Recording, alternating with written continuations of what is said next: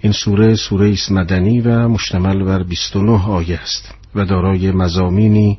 در باب شرح وقایع صلح حدیبیه که در ضمن آن به سنت‌های الهی حاکم بر روند برخورد با جریان کفر نیز اشاراتی دارد. در این سوره بیاناتی نیز در باب استنکاف منافقان از حرب و قتال با کافران دارد و در ضمن آن با بیان حالات روحی و جهتگیری‌های روانی منافقان در مقام مقایسه آنها با جهتگیری‌های هدفیاب مؤمنان برمی‌آید. این سوره در ضمن اشاره کوتاه به جریان بیعت رضوان دارد که در ضمن آن مؤمنان پاکباخته آمادگی خود را در جهت دفاع از پیامبر و شریعت آسمانی او به حضرتش اعلام داشتند. آنگاه که دستان مؤمنان به نشانه پاکباختگی و جانبازی در راه حق در دستهای رسول خدا جایگزین می‌گردد، خورشید ایمان مؤمنان از پس سیمای آرام آنان که نشانه‌های سجده بر درگاه حق را برخیش مجسم می‌دارد طلوع می‌کند و دنیای غرق در ظلمت را به میهمانی نور فرا می‌خواند و آنگاه است که جنود آرامش و سکون بر قلب‌های مؤمنان فرود آمده و آنان را در مسیر پرفراز و نشیب دستیازی به اهداف جبهه حق ثابت و استوار می‌دارد. این همه سنت خداست که پیوندی ناگسستنی با جبهه حق دارد و مبشر و پیامرسان پیروزی‌های آشکار نیز هست. فتح مکه و رسوایی و شکست منافقان تجلی بس روشنی از این سنت الهی می باشد. آیه اول خطاب به رسول گرامی اسلام صلوات الله علیه و آله است. به نام خداوند بخشاینده مهربان، به راستی که ما فتحی آشکار را برای تو پیش آوردیم. در توضیح این آیه بایستی گفت که برخی از مفسران را عقیده بر آن است که منظور از فتح آشکار فتحی است که خداوند در صلح حدیبیه نصیب رسول خدا فرمود، چرا که در واقع همین پیمان بود که زمینه‌های لازم سیاسی و اجتماعی و نظامی را برای فتح مکه آماده ساخت. البته برخی دیگر از مفسران عقیده دارند که مراد از این فتح و پیروزی فتح مکه یا فتح خیبر است. آیه دوم می‌فرماید تا خداوند ناروای گذشته و آینده تو را ببخشد و نعمت خیش را بر تو تمام گرداند و به راهی راست راه برد شود. در توضیح این آیه می توان گفت که فرد مخاطب در این آیه حضرت رسول صلوات الله علیه و آله و منظور از ما تقدم من ذنبک اثراتی بود که در مقام مواجهه و برخورد با کفار و مشرکان در میان آنها باقی می ماند و عاملی در جهت حادثه سازی و ایجاد مزاحمت‌هایی در مسیر تبلیغ حضرتش می گشت. خداوند در این آیه تصریح می فرماید که ما با این فتح آشکار عواقب و آثار این برخوردها را باطل و عقیم ساختیم. آیه سوم نیز در ادامه آیه قبل خطاب به پیامبر می فرماید تو را ای رسول ما به نصرتی شکست ناپذیر یاریت کند. در توضیح این آیه باید گفت که یکی دیگر از پیامدهای صلح حدیبیه علاوه بر فتح مکه، فتح طائف و منقاد ساختن یهودیان و نصارا و مجوس ساکن در شبه جزیره بود. با این پیامدها اسلام در سراسر شبه جزیره عربستان گسترش یافت و متعاقباً راه برای اسلام به خارج از شبه جزیره آماده و هموار گشت. در آیه چهارم می‌خوانیم اوست که آرامش را به دل‌های مؤمنان فرو فرستاد تا ایمانی بر ایمان خود بیفزایند و لشکر آسمان‌ها و زمین از آن خداوند است و خداوند آگاه و فرزانه است. در رابطه با این آیه میتوان گفت مراد از فزونی ایمان فزونی در کمیت یا علل معده آن نیست، بلکه مراد از فزونی در ایمان در نفس و کیفیت ایمان است، چرا که می‌دانیم ایمان عبارت است از علم به چیزی همراه با التزام به مقتضیات آن، به طوری که آثار آن علم در عمل نمایان گردد. بنابراین از آنجایی که علم و التزام هر دو از اموری است که شدت، ضعف، زیادت و نقصان می‌پذیرد، ایمان هم که از آن دو تعریف شده قابل شدت و ضعف است. پس اعتقاد به اختلاف مراتب و تفاوت درجات آن از ضروریات اعتقاد به این امر می باشد، هرچند که عده‌ای در این معنا به تشکیک و جدال برخاستند. آیه پنجم در ادامه آیه قبل می فرماید تا مردان و زنان مؤمن را به بهشت‌هایی که از زیر آن نهرها جاری است و آنان ساکنان جاودانیان هستند وارد سازد و گناهانشان را محو کند. این گونه شدن در نزد خداوند رستگاری عظیمی است. و در ادامه این آیه در آیه ششم می‌فرماید و مردان و زنان منافق و مردان و زنان مشرک را که نسبت به خدا گمان بد می‌برند عذاب کند، آنان قرین حوادث بد می‌باشند و خداوند آنها را غضب و لعنت کرده و جهنم را که سرانجام بدی است برایشان مهیا می‌گرداند. در توضیح این آیه می‌توان گفت نه تنها جهان آفرینش که دقیقاً بر مبنای هدفگیری‌های برین و بر اساس ادراک، شعور و حاکمیت حق استوار گشته است، بلکه خالق این جهان نیز که ترسیم کننده چهره حق بر پهنه فراخ هستی از افق اعلای حق محض است، در برابر جریان باطل و حق بی تفاوت نیست، چه جریان فراخ و عمیق وجود با سنت‌های الهی سایه افکن بر آن که جریان تبدیل و تحویل در آنها هرگز روزنه‌ای برای ظهور و اظهار وجود نمی‌یابند، پویایی و استمرار مسیر حق را تضمین کرده است. در آیه هفتم می‌فرماید لشکر آسمان‌ها و زمین از آن خداست و خداوند مقتدری شکست ناپذیر و حکیمی فرزانه است. و در آیه هشتم ضمن اشاره به فلسفه ارسال رسول می‌فرماید و ما تو را فرستادیم تا گواه، نویدبر و انذار دهنده باشی. در توضیح این آیه می‌توان گفت که انبیا آمدند تا با قرار گرفتن در جایگاه رفیع گواه و الگو شدن بر امتهایشان قافل سالاران حاکمیت حق و توحید باشند و با سلاح نوید و انذار سر سلسله جنبانان افتراق و جدایی بین راهیان راه حق و گمشدگان وادی تاریک حیرت باطل باشند، چرا که نفس و ترکیب وجودی انسان اقتضای بیم و نوید را دارند. پس بایستی برای هدایت انسان مقتضیات روح او را در نظر گرفت و آنگاه او را به وادی نورانی هدایت رهنمون کرد. و در ادامه این آیه در آیه نهم آمده است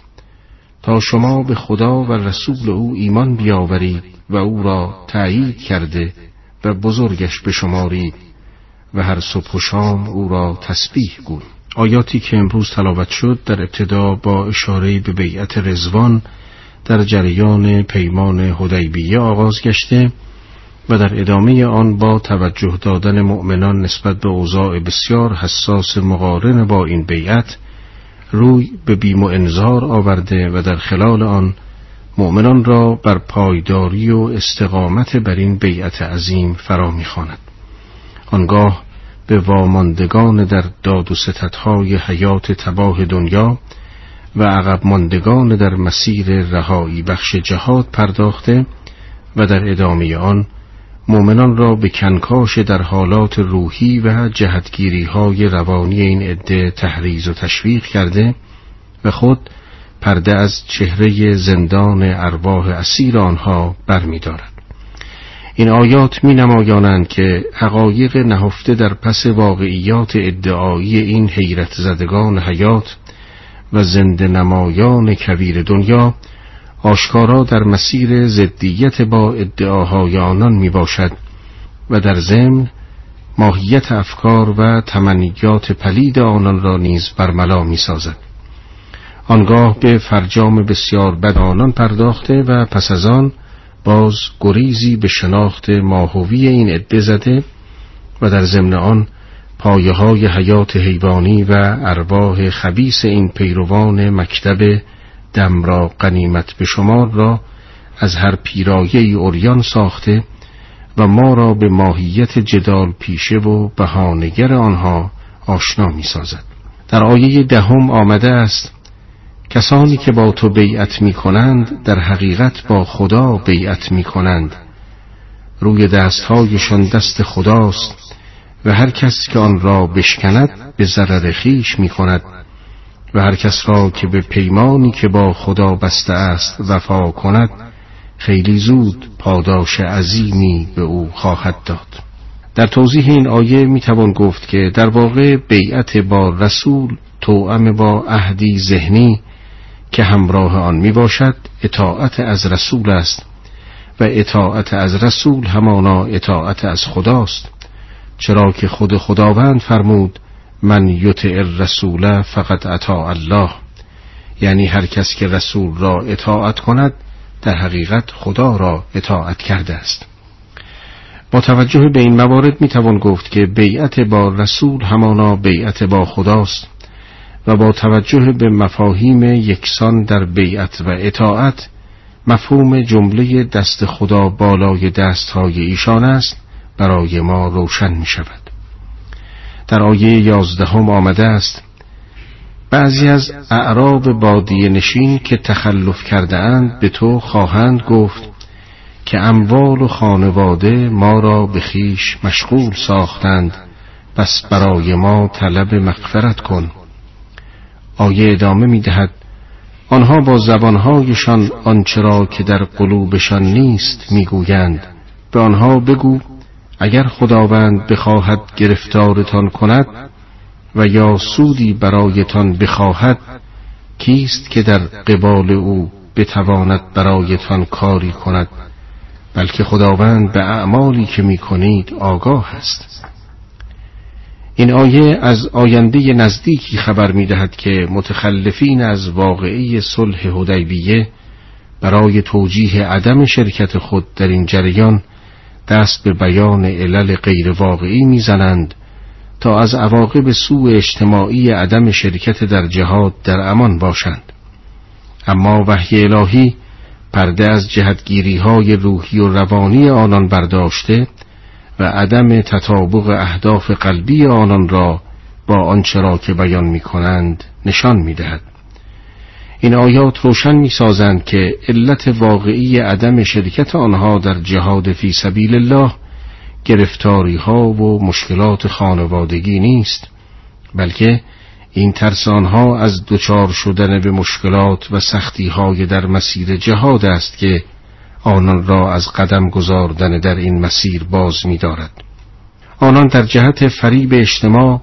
در مسیر فریب خود نیز قرار می گیرند، چرا که علم آنان به گناه بودن عدم شرکت در جهاد آنان را به سوی و ترس از مرگ و علاقه به فریبندگی های حیات حیوانی دنیا نیز آنها را به سوی دیگر فرا می‌خواند. اما آنها به لحاظ تشدید وابستگی ها و علاقه های دنیایی در ارواح کوچک و حقیرشان و برای حفظ وحدت شخصیت خود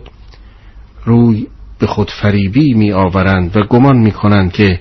خداوند از نیات و اعمال حقیقی آنها مطلع نیست. به همین لحاظ خداوند به آنان می فرماید که ما از آنچه که بدان عمل می کنید آگاهیم. در آیه دوازدهم آمده است: بلکه گمان بردید که پیامبر و مؤمنان هرگز به سوی خانواده خویش باز نخواهند گشت. این گمان در قلبتان موجه جلوه کرد و ظن بدی بردید، در حالی که قومی هلاک زده بودید. این آیه علت واقعی عدم شرکت تخلفگران در جریان صلح حدیبیه را بیان می‌دارد. آنان گمان بردند که به علت قدرت مشرکان در مکه و ضعف ظاهری لشکر ایمان و تعداد اندک آنان و وجود کینه‌های شدید از شکست‌های مداوم در جنگ‌های بدر، احد و خندق در قلوب مشرکان، پیامبر و یاران اندکش که برای زیارت خدا رفته‌اند همگی کشته خواهند شد و خداوند نیز از یاری دینش دست خواهد کشید، در صورتی که چنین نبوده و چنین نگشت و این همه تخیلاتی برخاسته از ارواح آنان می باشد. و در آیه سیزده هم قرآن می فرماید و کسی که به خداوند ایمان ندارد بداند که ما برای کافران آتشی افروخته را مهیا ساختیم. و در آیه چهارده هم می فرماید مالکیت آسمان ها و زمین از آن خداست، هر که را بخواهد آمرزیده و هر که را نیز بخواهد عذاب می کند و خداوند همواره آمرزنده‌ای مهربان بوده است. این آیه مطالب آیه قبل را تایید می کند و اگر در آیه که راجع به مالکیت خداوند است دو نام غفور و رحیم را آورده و از طرفی نیز آمرزش را تقدم بر عذاب داده است، برای آن است که در ضمن آن به این مطلب که رحمت او از غضبش پیشی دارد اشاره کند تا به این وسیله بندگانش را تحریک و تشویق به استغفار و استرحام کند. آیه بعد می‌فرماید و هنگامی که برای تصرف غنایم جنگی حرکت می‌کنید تخلفگران از جهاد خواهند گفت بگذارید ما هم تابع شما باشیم. اینان می‌خواهند کلام خدا را دگرگون کنند. ای پیامبر به آنها بگو هرگز متابعت ما نکنید، خدا از پیش چنین گفته است. آنها خواهند گفت ولی شما بر ما حسد میبرید. آیه ادامه میدهد اما آنان جز اندکی فهم ندارند. در آیه شانزده ها میفرماید به تخلفگران اعراب بگو به زودی به جنگی دیگر با قومی قدرتمندتر فراخوانده خواهید شد که یا با آنها کارزار کنید یا مسلمان شوند. اگر اطاعت کنید خدای یکتا به شما پاداشی نیکو خواهد داد و اگر به آن همانند گذشته پشت کنید خداوند شما را به عذابی دردناک مجازات خواهد کرد. در رابطه با این آیه برخی گفتند که مراد از قومی قدرتمندتر که یا باید مسلمان شوند یا با آنها کارزار کنید گروه هوازن هستند و برخی دیگر گفتند قوم سقیفند و بعضی دیگر احتمال دادند که یا ایران است یا روم، ولی با توجه به سیاق آیه میتوان گفت که مراد از آن تمامی اقوام و گروه هایی است که پس از فتح خیبر نبرد با آنها واقع شد. بسم الله الرحمن الرحیم. با سلام خدمت شما عزیزان شنونده، برنامه امروز را آغاز می‌کنیم. آیاتی که تلاوت آن را شنیدید در ابتدا با بیان احکامی در باب جهاد شروع و در ادامه آن به ذکر تجلیات دنیوی و اخروی فرار از جهاد می‌پردازد. سپس با اشاره به بیعت رضوان در جریان صلح حدیبیه رضایت و خشنودی خداوند را از مؤمنان عامل در این جریان بیان می‌فرماید. این آیات در ادامه این مطالب اشاراتی کوتاه نیز به سنت‌های الهی حاکم بر روند مبارزه حق و باطل داشته و در خلال آن از ارتباط بین آرامش حاکم بر قلوب مؤمنان و پیروزی و فتحی نزدیک پرده برمی‌دارد و در ضمن بیاناتی چند مطلبی در رابطه با پیروزی‌های قریب الوقوع مسلمانان صدر اسلام همراه با غنیمت‌های جنگی فراوان بیان می‌فرماید و در ادامه آن از مؤمنان خواسته است که از جریان این پیروزی‌ها عبرت گرفته و آن را دستمایه‌ای جهت ترقی و پیشرفت در ایمان خود قرار دهند. حال به ترجمه و توضیح پیرامون آیات تلاوت شده می‌پردازیم. قرآن کریم در آیه هفدهم سوره شریفه فتح می‌فرماید: بر کور و لنگ و بیمار تکلفی نیست که در جهاد شرکت نکنند، و هر کس که خداوند و پیامبر او را اطاعت کند، خداوند وی را به بهشتی که در آن نهرها جاری است وارد کرده، و هر کس را که تخلف کند با عذابی دردناک او را مجازات خواهد کرد. در این آیه حکم جهاد را از معلولان و بیماران که جهاد برایشان طاقت فرساست با بیان عدم حرج برمی‌دارد. یعنی این آیه نمی‌فرماید که اینها حکم جهاد ندارند، بلکه می‌فرماید که لازمی آن را که عدم حرج باشد ندارند. قرآن کریم در ادامه این آیه در آیه هجدهم می‌فرماید: خداوند از مؤمنان آن هنگام که زیر آن درخت با تو بیعت کردند خوشنود گشت، چرا که از نیات درونیشان آگاه بود، بنابراین آرامشی بر آنان نازل کرد و به آنها فتحی نزدیک را پاداش داد. البته کاملا روشن است که مراد از رضایت الهی همان هیئتی که حادث و عارض بر ذات می شود نیست، چرا که نیک می دانیم که خداوند در معرض حوادث قرار نمی گیرد. بنابراین مراد از رضایت الهی ثواب و عقاب او خواهد بود. از این بیانات نیز نتیجه می گیریم که رضایت و مفهوم مقابل آن که سخط باشد از صفات فعلی خداوندند، نه از صفات ذاتی او. نکته قابل توجه دیگری که در این آیه است همانا بیان قرآن در باب ارتباط تنگاتنگ نزول آرامش بر قلوب مؤمنان با آغاز فتح و پیروزی‌های نزدیک است. درست است که این بیان در ابتدا فقط در باب مؤمنان شرکت کننده در بیعت رضوان است، اما قرآن کریم در آیه بیست و سه همین سوره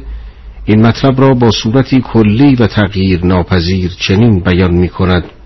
ولن تجد لسنت الله تبدیلا، یعنی هرگز تو در سنت الهی تغییر و تبدیلی نخواهی یافت. بنابراین از مجموعه این گفتار حاصل می شود که هرگاه آرامش و سکینه بر قلب مؤمنان راه یافت، بیدرنگ بایستی منتظر ظهور پیروزی و فتحی مناسب با این آرامش باشیم،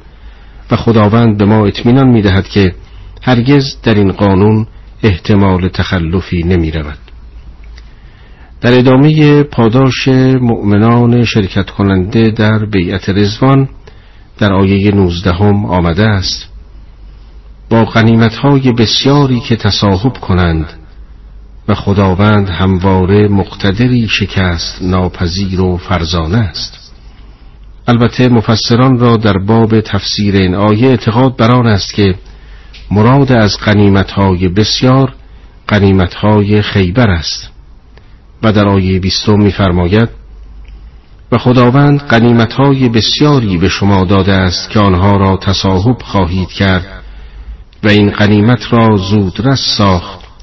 و دست شرارت مردم را از شما کوتاه کرد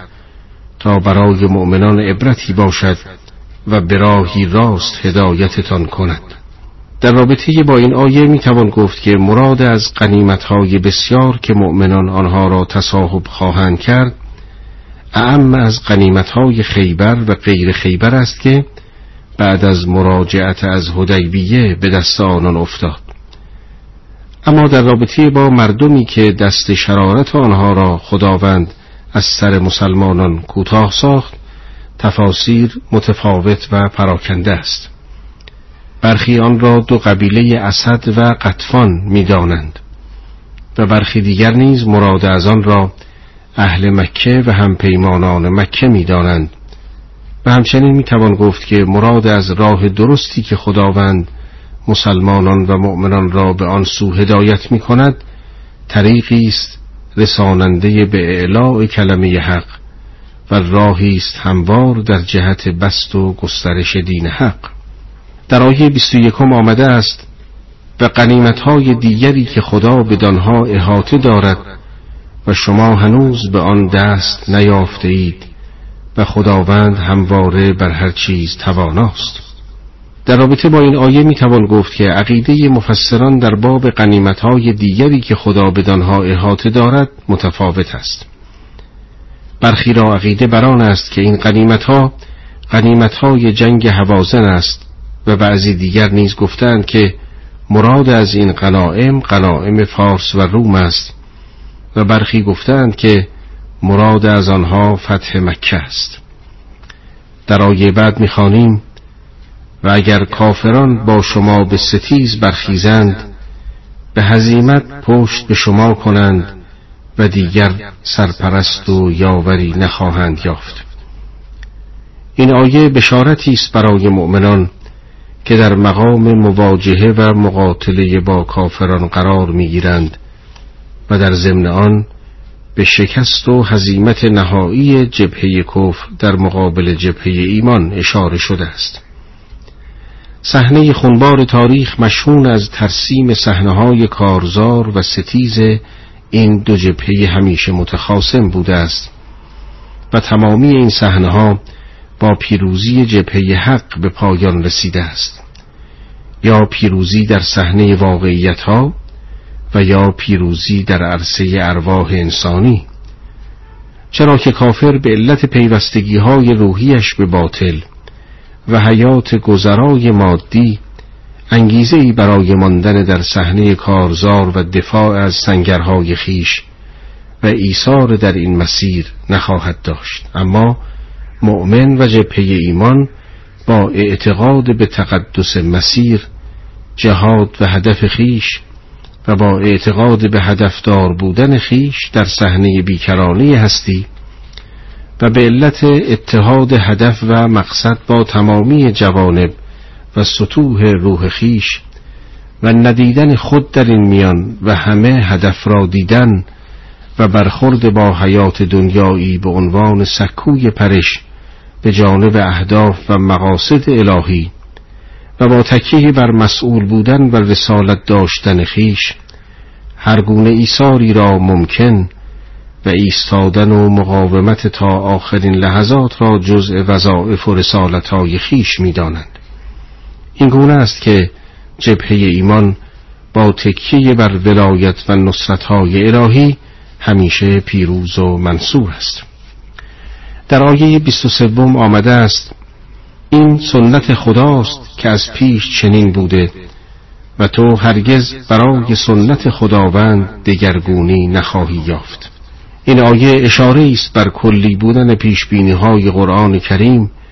نسبت به پیروزی مؤمنان بر کافران که شرح آن گذشت. در آیه بیست و چهار خداوند می‌فرماید: او کسی است که در نزدیکی مکه پس از آن که شما را بر آنان پیروز ساخت، دستهای ایشان را از شما و دستهای شما را از ایشان باز داشت و خداوند با آنچه می‌کنید بیناست. این آیه نیز اشاره کوتاه بر جریان صلح حدیبیه و نصرت الهی دارد. از آنجایی که مسلمانان با عده کمی به سرزمین کفار قدم گذارده بودند و از طرفی نیز با رسول خدا بیعت کرده بودند که تا آخرین قطره خون خود از رسول خدا حمایت کنند، بنابراین تمامی زمینه‌های آمادگی یک جنگ خونین را داشتند. اما خداوند دست مؤمنان را از کافران و دست کافران را از مؤمنان در آن مقطع خاص کوتاه ساخت. در این حال آنان را به موجب این صلح بر کافران پیروزی بخشید. این آیات با بیان مطالبی در باب شیوه برخورد کفار در جریانات قبل از صلح حدیبیه آغاز گشته و در ادامه آن باز به نصرت‌های الهی در قبال ایمان و ایثار مؤمنان پرداخته است و در ادامه این مطالب به ذکر رؤیای حضرت رسول صلوات الله علیه و آله قبل از جریان این صلح اشارت فرموده و در ضمن آن بیانی درباره تحقق این رؤیای صادق کرده است. آیات بعد متضمن مطالبی در باب فلسفه نبوت بوده و در ضمن آن به ذکر خصوصیات حضرت رسول و اصحاب ایشان پرداخته و در راستای این موضوع به ذکر توصیف انجیل و تورات از مسلمانان صدر اسلام پرداخته و در نهایت با توجه به عمل صالح مؤمنان با آنها وعده پاداش و مغفرت بزرگ را داده است و با بیان این مطلب آیات این سوره نیز به پایان می‌رسد. قرآن کریم در آیه بیست و پنج این سوره شریفه می‌فرماید: مشرکان قریش کسانی بودند که کفر ورزیدند و از ورود شما به مسجد الحرام جلوگیری نمودند و قربانیان شما را نگذاشتند که به محل قربانی برسند. اگر بیم آن نبود که به مردان و زنان مؤمنی که نمیشناسید آسیب برسانید و از بابت ایشان نیز به نادانی مکروهی به شما رسد، اجازه کارزار یافته بودید، اما اجازه نیافتید تا خدا هر که را بخواهد داخل در رحمت خود کند. اگر آنان از یکدیگر جدا بودند، کافرانشان را با عذابی دردناک مجازات می‌کردیم. این آیه اشاره به این مطلب دارد که حضرت رسول و اصحاب حضرتش به احرام عمره محرم شده و به این منظور قربانی نیز با خود به همراه آورده بودند. بنابراین مسلمانان نمی توانستند که دارای ساز و برگ لازم نظامی باشند و در نتیجه آمادگی و قصد جنگ را نیز نداشتند. حال با ترسیم این واقعیت‌ها و با توجه به دشمنی دیرینه‌ای که بین مسلمانان و مشرکان مکه وجود داشت، قتال می توانست زمین ساز فاجعه‌ای بزرگ برای مسلمانان باشد. قرآن در ادامه این مطلب در آیه بیست و شش می فرماید: آن دم که کافران تعصب جاهلیت در دل گرفتند، خدا آرامش خیش را به پیامبرش و بر مؤمنان نازل کرد و بر کلمه تقوا استوارشان داشت که بدان سزاوارتر بودند و خداوند همواره بر همه چیز آگاه است. این آیه اشاره بر این مطلب دارد که تعصبات راه یافته در ارواح تیره کافران و برخاستن خشمهای تند و جاهلانه از آن، امکان هر گونه تصمیم عاقلانه و دوراندیشانه ای را از آنان سلب کرد و در مقابل با نزول سکینه و وقار بر قلبهای مؤمنان، آن هم در اوج خطرها، زمینه‌های لازم برای اتخاذ تدابیر دوراندیشانه و طرح ریزی شکست نهایی دشمن، آن هم در نهایت آسودگی خیال آماده گشت. قرآن کریم در ادامه این آیه در آیه بیست و هفت می‌فرماید: خداوند به حق رؤیای رسول خیش را صادق ساخت. مسلماً اگر خدا بخواهد با ایمنی به مسجد الحرام وارد خواهید شد، در حالی که سرهایتان را تراشیده و مو کوتاه کرده اید و ترس نمی دارید. خدا چیزی را می داند که شما نمی دانید. به همین جهت قبل از این فتح، فتحی نزدیک را قرار داد. این آیه اشاره به این امر دارد که صلح حدیبیه در واقع زمین ساز فتح مکه و فتوح دیگر بود و مطلب دیگر این که سیاق آیه این معنا را می رساند که مراد به آن این است که شک و تردید را از بعضی مؤمنین که با رسول خدا بودند برطرف سازد، چون مؤمنین خیال می کردند این که رسول خدا در خواب ورود مسلمانان را به مکه دیده است مربوط به همان سال است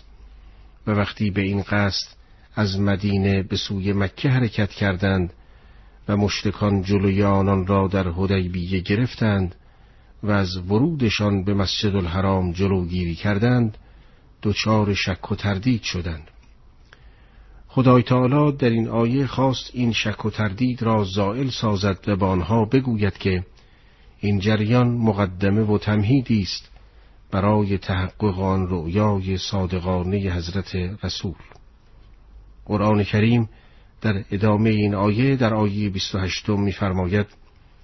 اوست که پیامبر خیش را با هدایت و دین حق فرستاد تا آن را به همه دینها غالب گرداند. شهادت و گواهی خداوند بسنده است.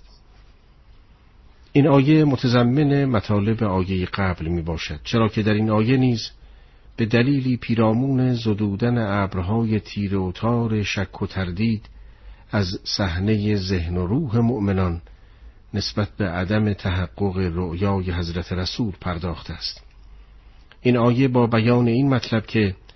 دین حضرت رسول در نهایت بر همه دینها غالب می‌گردد، خواسته است که علاوه بر زدودن شک مؤمنان، دورنمایی وسیع‌تر از نتیجه بعثت و رسالت حضرت ختمی مرتبت ارائه داده باشد و آن غلبه دین حق نه تنها بر مشرکان مکه بلکه بر هر مذهب و مکتبی می باشد. قرآن کریم در ادامه این آیه در آیه بیست و نه یعنی آخرین آیه این سوره می فرماید: